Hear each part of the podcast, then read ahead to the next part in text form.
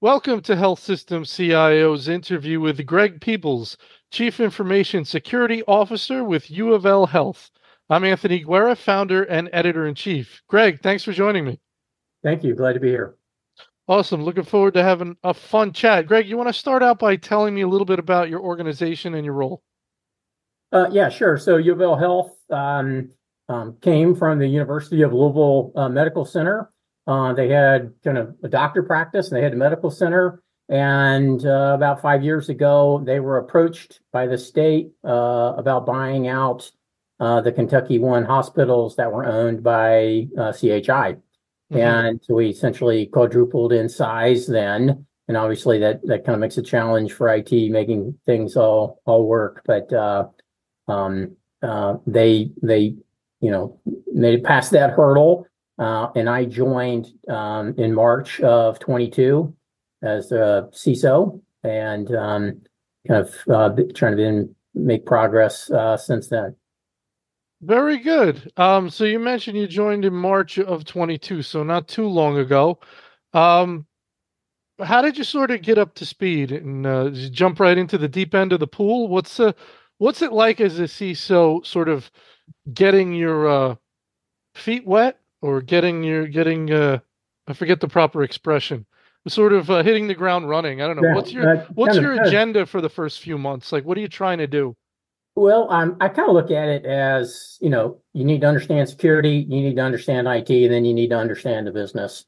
And you know, and, and quite frankly, you're doing those in parallel. So, um, you know, and quite frankly, I'd like to start some of that before my, even my first official day. What are all the security tools you have?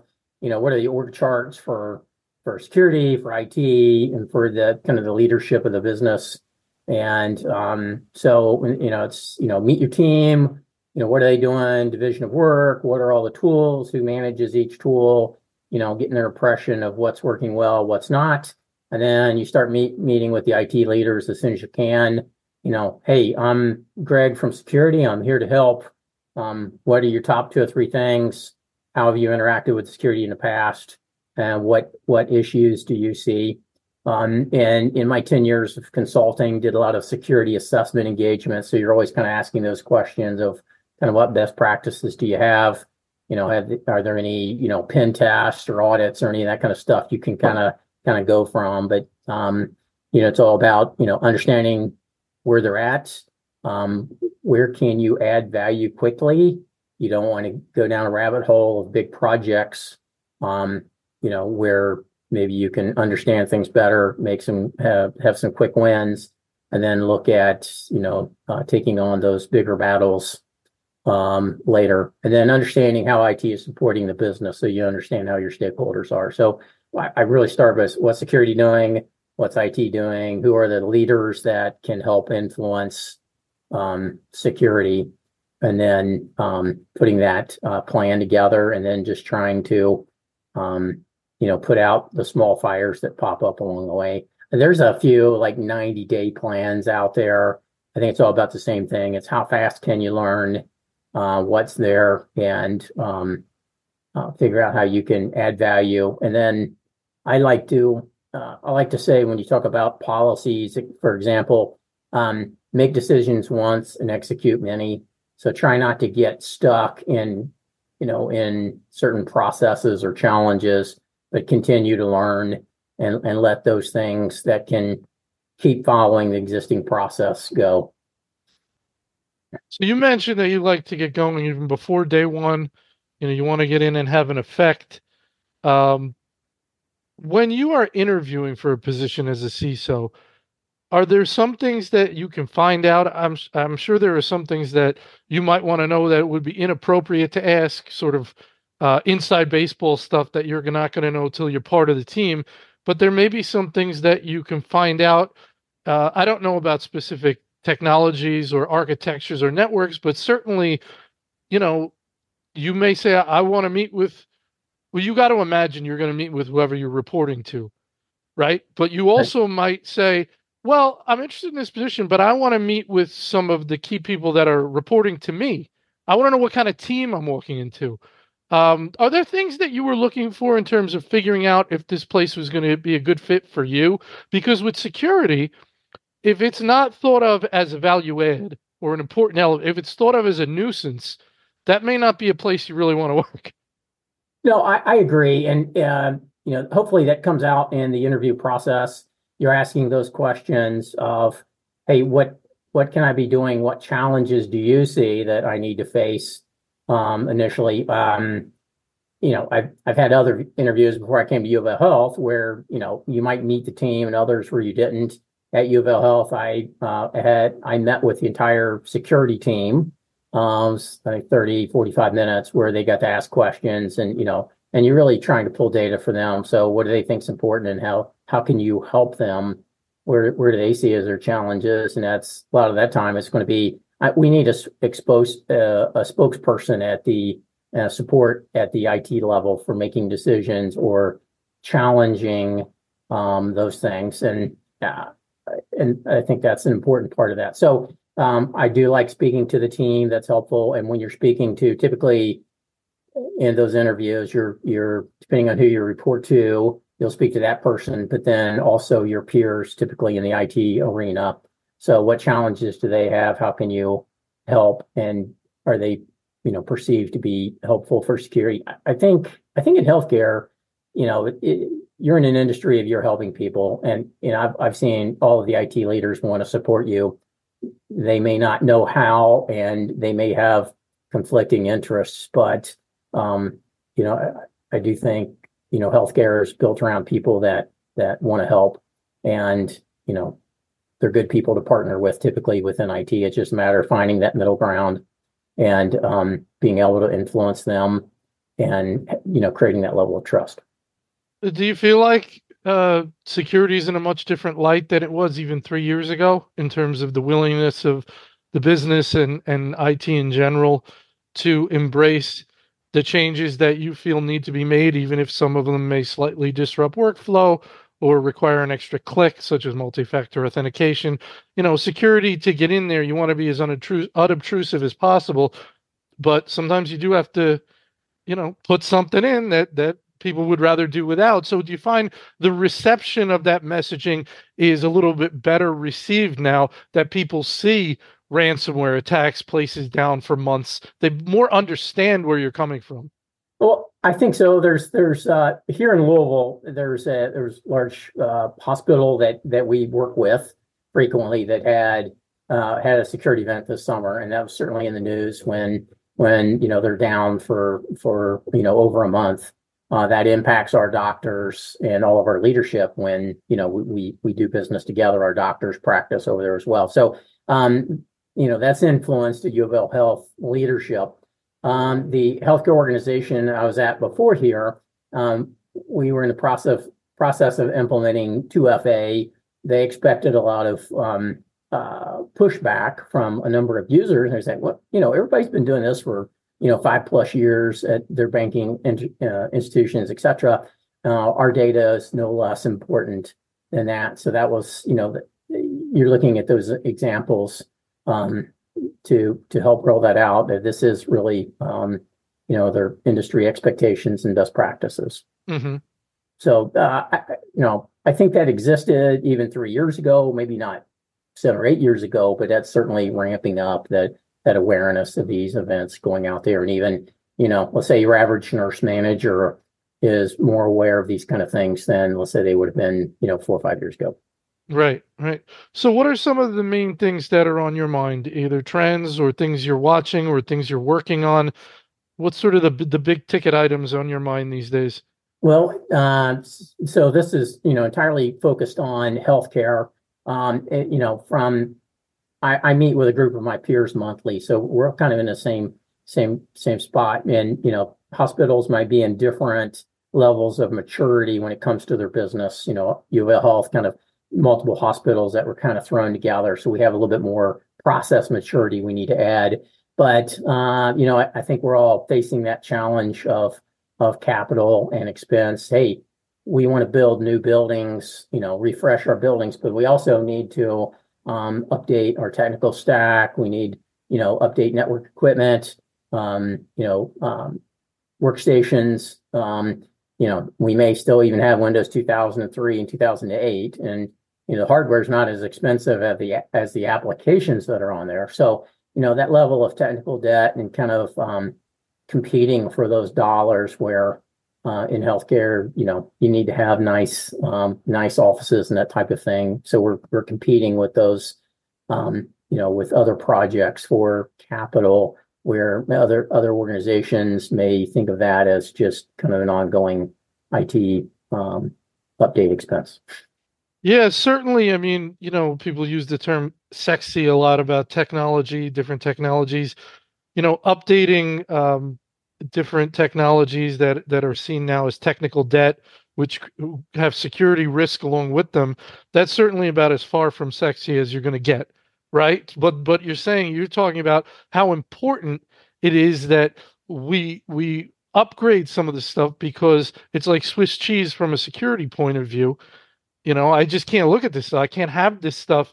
We can't have this in our environment. So here's the dollars I need and it's sort i guess it's on you is what you're saying. That's the art. It's on you to convey the risk right? You, you're the chief risk officer in a sense. You are to convey the risk and say hey here's the risk. You do what you want with it but my job is to tell you about it. Well and um that's like anything. You're doing a project at your house or anything um, you really need to clean up your current project before you move on to the next one hey, you didn't finish that trim. You know, I, I might hear this stuff at home occasionally, but um, you know, it's the same with IT projects. Hey, we we had an acquisition, uh, we got them up and running. Uh, we didn't take care of their technical debt. We're assuming that. Um, you know, let's we're going through some of those servers now. It's like, can we even find any anybody that knows anything about it, or is it just everyone's afraid to turn it off? Um, and I like to say is if you didn't sit around the right campfire, you don't know the story. And um, so uh, for me, my job sometimes just keep asking those questions. Who knows something about this server? Let's see what we can do. You know, um, it comes down to it. You do the kind of the scream test, but uh, um, I, I've developed a quality. I I I call it uh, positive persistence. I just keep asking questions politely until until we make progress, and um, and that's just what you have to do. Um, you know, you can't focus on the technical debt all the time, but you have to have that, um, make sure you're making progress on those things as well as looking at new technologies. Hey, AI, um, you know, business analytics. Um, you know, you can't build a second story on your house if you have a bad foundation. So it's you um, you know, I was curious still about the uh, you know, 90% fundamentals making sure that, you know, we do what we're supposed to do and, and make sure we're not doing what we're not supposed to do. Um, and, and, and cleaning those up as we kind of look at moving forward with other technologies. Right. So to going back to what you're saying about, you know, for example, the server you referenced, um, and this could happen sometimes, I guess, at the application level too, where, you know, you hear about different things that were homegrown and maybe the person who developed it is gone and nobody knows how to use it or you're talking about a server where we don't even know what it's supporting and nobody seems to know what this thing does and do we just shut it off and see what happens? Is that what you're talking about? Kind of well, yeah that's the scream test. Anybody holler but you know that is that's the last resort. Uh, no one no one in it knows anything about it. Um, and especially when we talk about having acquisitions you know, this may have been part of one of our hospitals that we acquired five years ago, and it was a 10 year old system then. You know, you maybe the business leader that supported it or used it is not there either. So, um, you know, you're reaching out to the business sometimes and say, who, who's using this? But, um, uh, you know, if, if you've been at the same hospital for 20 years, you may know all those things. Yeah like where you have acquisitions and people with turnover just makes some of that uh, you know kind of I call that tribal knowledge harder to harder to track down. And you want to assign risk to everything. So this server or whatever we're talking about could be sort of benign, right? Or it could be this is something that needs to be taken care of like immediately. So and that's why you're trying this per- persistence. Uh, and um, I, I I talk about these risks in healthcare terms. It's like uh, uh, having malware on an endpoint is is like a heart attack. It's, this could get you immediately. Um, having you know um, 30 Windows 2003 boxes out there are more like a cancer. If you just allow technical debt to keep growing, it'll keep getting worse. Any one machine may be low risk by itself, but if you don't um, have a process around it, that risk will continue to grow. So it's it's they're both risks, but um, one of them is more immediate. The other, um, if if you do not have process around it, will will will grow. Do And- you? and the other go- side of it, it's you're, you're up IT resources to manage this stuff as well. Right. Right. Well, those were great sort of analogies, obviously, for healthcare. Do you use those when you're speaking to business leaders or the board, or do you use those kind of analogies I, with I have, cancer and I have attack? used those before just to talk about types of risks. So Yeah. there's those risks we got to jump on immediately. We've got, you know, um, somebody downloaded some uh, malware or something on a machine or opened up a a phish with an attachment versus um, having things that we just choose to ignore, like old technologies or applications that have not been updated for a while. Yeah, I mean, and the key the key for someone in your position is to at least know what's going on, right? Because then you can address it. If you've got sort of a heart attack type risk out there that you don't know about for some reason, that's the worst case scenario, right? Yes. And that can happen. How does that happen? How does that how can that happen? Um, so maybe you found out you have subnets that you're not monitoring. Mhm. Oh, I, I, I bought this tool. So we have Darktrace, which is an awesome tool for monitoring um, east-west traffic on our network.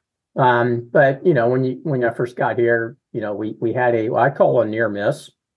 Uh, someone downloaded um, a malicious um, um, PDF, um, and um, they had an old version of CrowdStrike on their workstation that um, that tried to reach out to um, a um, foreign website to download something.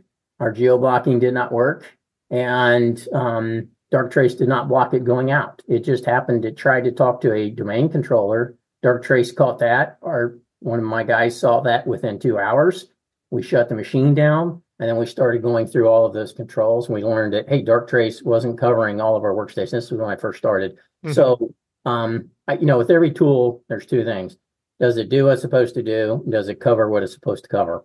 And um, you're always going back and asking those questions. Okay, you pro- you you know proved it to me three months ago. Let's check and make sure they haven't made any changes. So it's like I, I look at that as fundamentals. It's just the tools that we have. Let's not go buy another tool that we manage poorly if we don't take care of the ones we have. Once we're have confidence on in our controls, then we can go look at improving some other controls. Last thing you want to do is sit here and say, "Oh, I'm I know we're taken care of," um, but um, um, you learn, "Oh, well, we haven't updated that in a while, or something's missing." So when we talk about, "Hey, you know, do we have those subnet covered?" It's is asking you know those kind of um, questions of, "Is it really working the way it's supposed to?" Taking Yeah. care, taking away of my my my fears and and doubts. Right. Help you sleep at night. Um, and and with these tools, uh, there's a there's sort of two parts, right? There's the vendor's part, like does the tool work properly? Does it do what it's supposed to do? And then there's your part, right? Did we roll it out properly? Uh, Are we using it properly? Right. So there's there's two sides of that responsibility, and I guess you want to make sure both of those, both parties, are living up to their end of the bargain, including you your part, right? Right, Right, and and we have a smaller security team. You know, I was when I was at CVS, we had you know probably about 160 people. We're you know for the security operations, we're at you know four people. Um, so we can't be experts in everything. So we have to have good relationships with our vendors. Mm-hmm. We're asking our vendors, hey, you know, if you're going to sell us this product, we want you to you know do a best practice assessment. You know, um, at least every six months, help us figure out how do we how do we improve this? I, most of our vendors we're meeting with monthly. Hey, what new capabilities do you have? What's changing? What new risks are out there, and how do you protect from that? So, you know, uh, you know, versus trying to be an expert in everything, is we have to have those good partnerships with our vendors. Um, and sometimes it's not always having the, you know, the best tool according to Gartner, but it's having a tool that you can deploy effectively and will partner with you. Yeah, and we did a webinar about this recently, actually, rolling, uh, you know, making sure that you understand what you're going to have to bring to the table in terms of support to run a cyber tool, right? Because especially when you have a small team, a lot of lots of people have small teams. You don't want to take on a tool that needs six people to support it, right? No, and a lot, and that's why a lot of times you want services with the tool these days, right? We'll buy exactly. the tool, but we don't want to have to deal with every alert that pops up. We want you to handle a lot of that or something like that. Well, and, and we could probably spend hours talking about kind of vendor relationships and you know finding those vendors that support you. Uh, the old joke is, yeah, I've got three people that work work for me, and I got four people that work against me. um, we want everybody kind of move in the same direction, and and especially your vendors. As you know, we we switched MSSPs, um, you know, about six months ago, and and you know the first first vendor was we were getting alerts, you know, like a week late. Um. They would call us in the middle of the night for something that was a week old. I said, it's either a priority or it's not. If it's not, don't call us in the middle of the night. And if it is, call us when you first see it. Um, you know, and that's just, um, you know, I know growth at at the vendors. They have a hard time hiring people as well. But, um, you know, we, uh, I'm I'm a cheap person naturally. So if I'm going to spend money, I want value for it and you know that's that's kind of my job is to make sure we keep that relationship. And um, with them we keep that dialogue and we're working together. And then what can my team do to be better at working with that vendor? Very good. All right. I don't know if uh, uh i'm not sure if you saw this but so there's some policy stuff going on right? So hhs just says they're going to come out with these health sector cyber uh, their intro they came out with their introductory strategy for health sector cybersecurity. It's got four things they're going to try and move forward on, and they said they're going to release these um, cyber performance goals. So this is going to come over the next year or two. Um, this may help CISOs, right? Because you're going to sort of have something that uh, you could say we have to do this I think they're going to make it maybe like meaningful use where there's some incentives and then penalties. Um, but just what are your thoughts on on anything like that? Do you see those things as helpful or or as problematic for someone in your position? Um, I like a lot of what uh, HHS has has has done. The 405. Um, yeah. Th- there's there's good information coming out of there. Um, you know, quite frankly, that's prob I think it's probably more geared towards the smaller hospitals that, you know, um, we've worked with a few hospitals that don't have any um, security staff at all, and um, so that's that guidance is probably more geared towards towards them. Um, however, any of that that gets into the eyes of uh, healthcare executive leaders, I think helps us sell that message. There are um, best practices. I would say this is an industry where um, executive leadership probably has, I, I hate to paint a broad brush, but seem to be less technical than maybe even like, let's say, financial services or other industries I've been in that, um, that, uh, you know, and, and quite frankly, even when you look at regulation, you know, banking, um, you know, bank examiners have the opportunity to shut you down at, at any second. Those reviews have a lot more weight than even mm-hmm. you know HIPAA. They're waiting to um, punish you after you um, self-admit something's happened. So I, I think the regulatory structures from healthcare to other industry, especially financial services, are different because I spent a lot of time in both.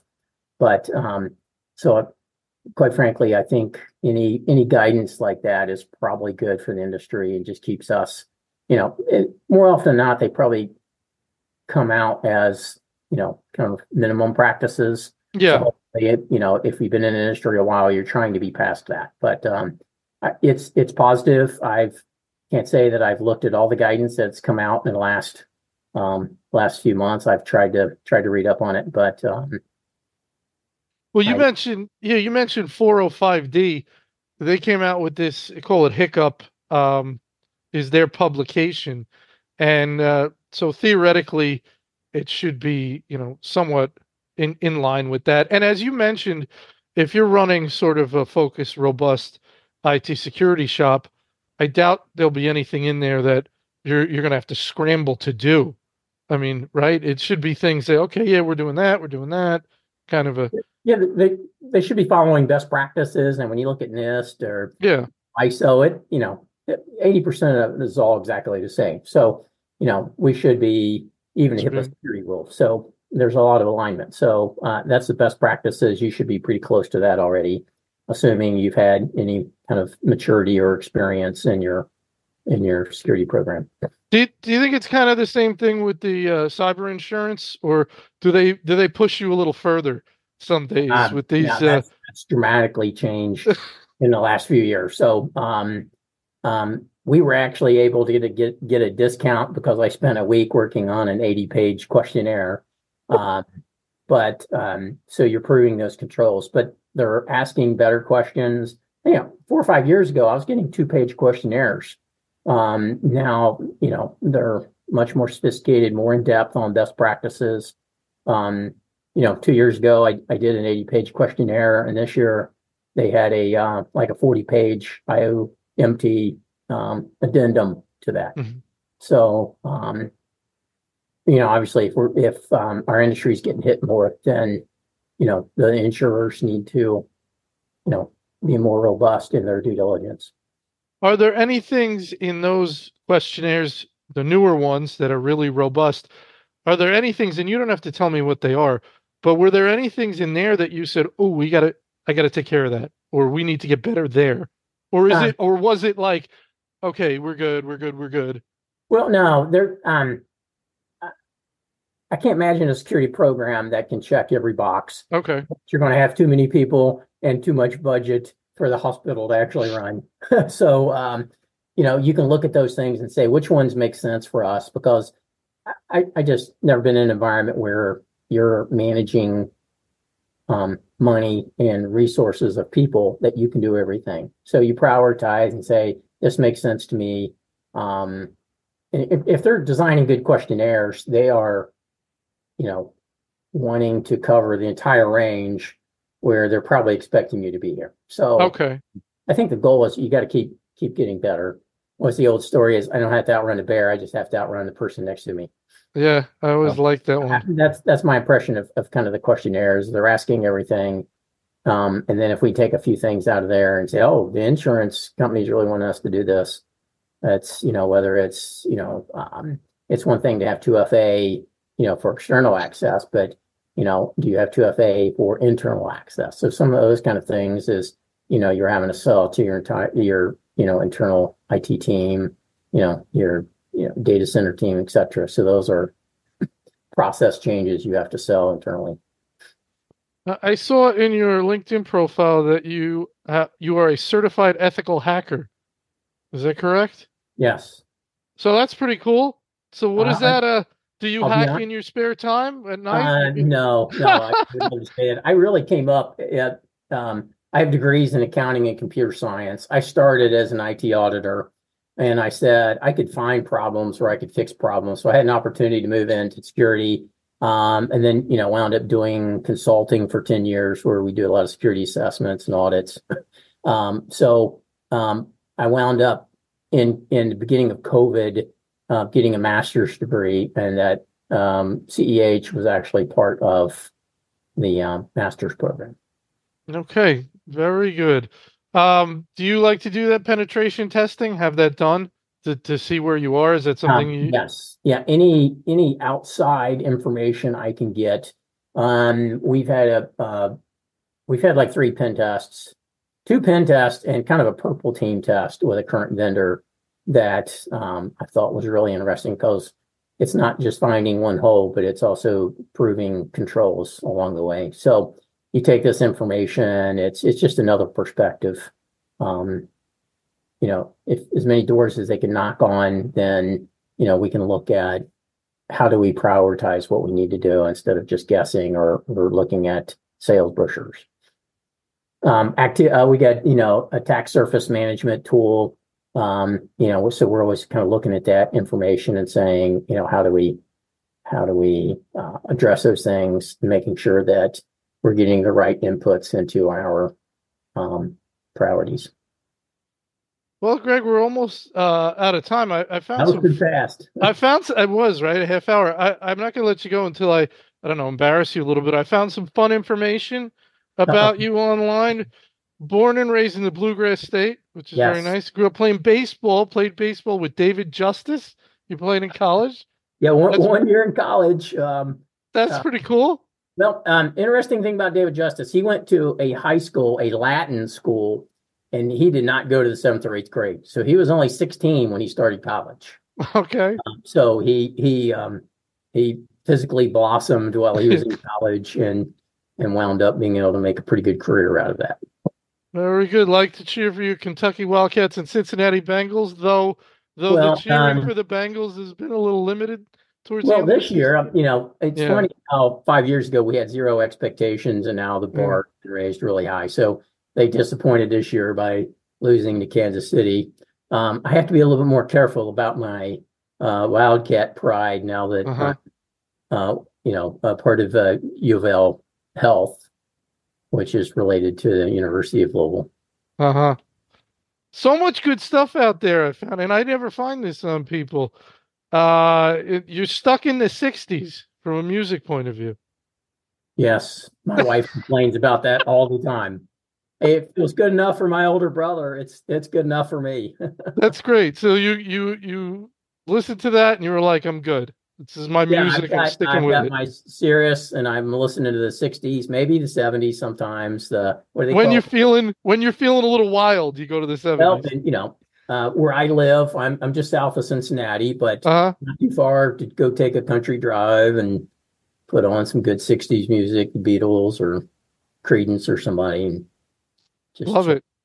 All right, final question, uh serious question. Now we get back to serious stuff. Your best piece of advice based on your experience, your career in security, in healthcare for your colleagues. What's your best piece of advice for them to be successful that you've found has worked for you? Um, your goal is not to win. Your goal is to make the the health system better. So how can you do that? How can you partner with your peers to to make it better? We're not here to stop healthcare. We're here to make it uh, better and more secure. So it's it's really about um, not winning every battle, making sure you have the right battles, and that you are a partner in making things better and not an impediment. So it's, you know, again, we talk about uh, positive persistence is we we want to continue to help. Uh, we're an advisor from a security perspective. We're watching the tools in the back end, but all the new business, we're trying to help make sure that it's it's secure. Um, you know, the big thing that we didn't really even talk about all the risks we worry about, but all you know, every healthcare is bringing in hundreds of vendors and all of these vendors are now in the cloud. So we've got so much healthcare data that's leaving. That that's kind of one of the, I guess, growing areas of risk that I worry about is vendor sprawl and um, you know all of that EPHI that's leaving our network. That's awesome. Yes, you're right. We could go another hour on that, but I'm going to let you go. Okay. Greg, absolutely wonderful interview. I want to thank you so much for your time. Well, Anthony, it was great meeting you, and uh, I appreciate you reaching out on LinkedIn. And uh, um, don't be a stranger. Um, and then I guess I'll, I'll look out for you and other interviews that you have. I'd love hearing from my peers on on what they're doing as well. Thanks so much, Greg. Okay, appreciate your time.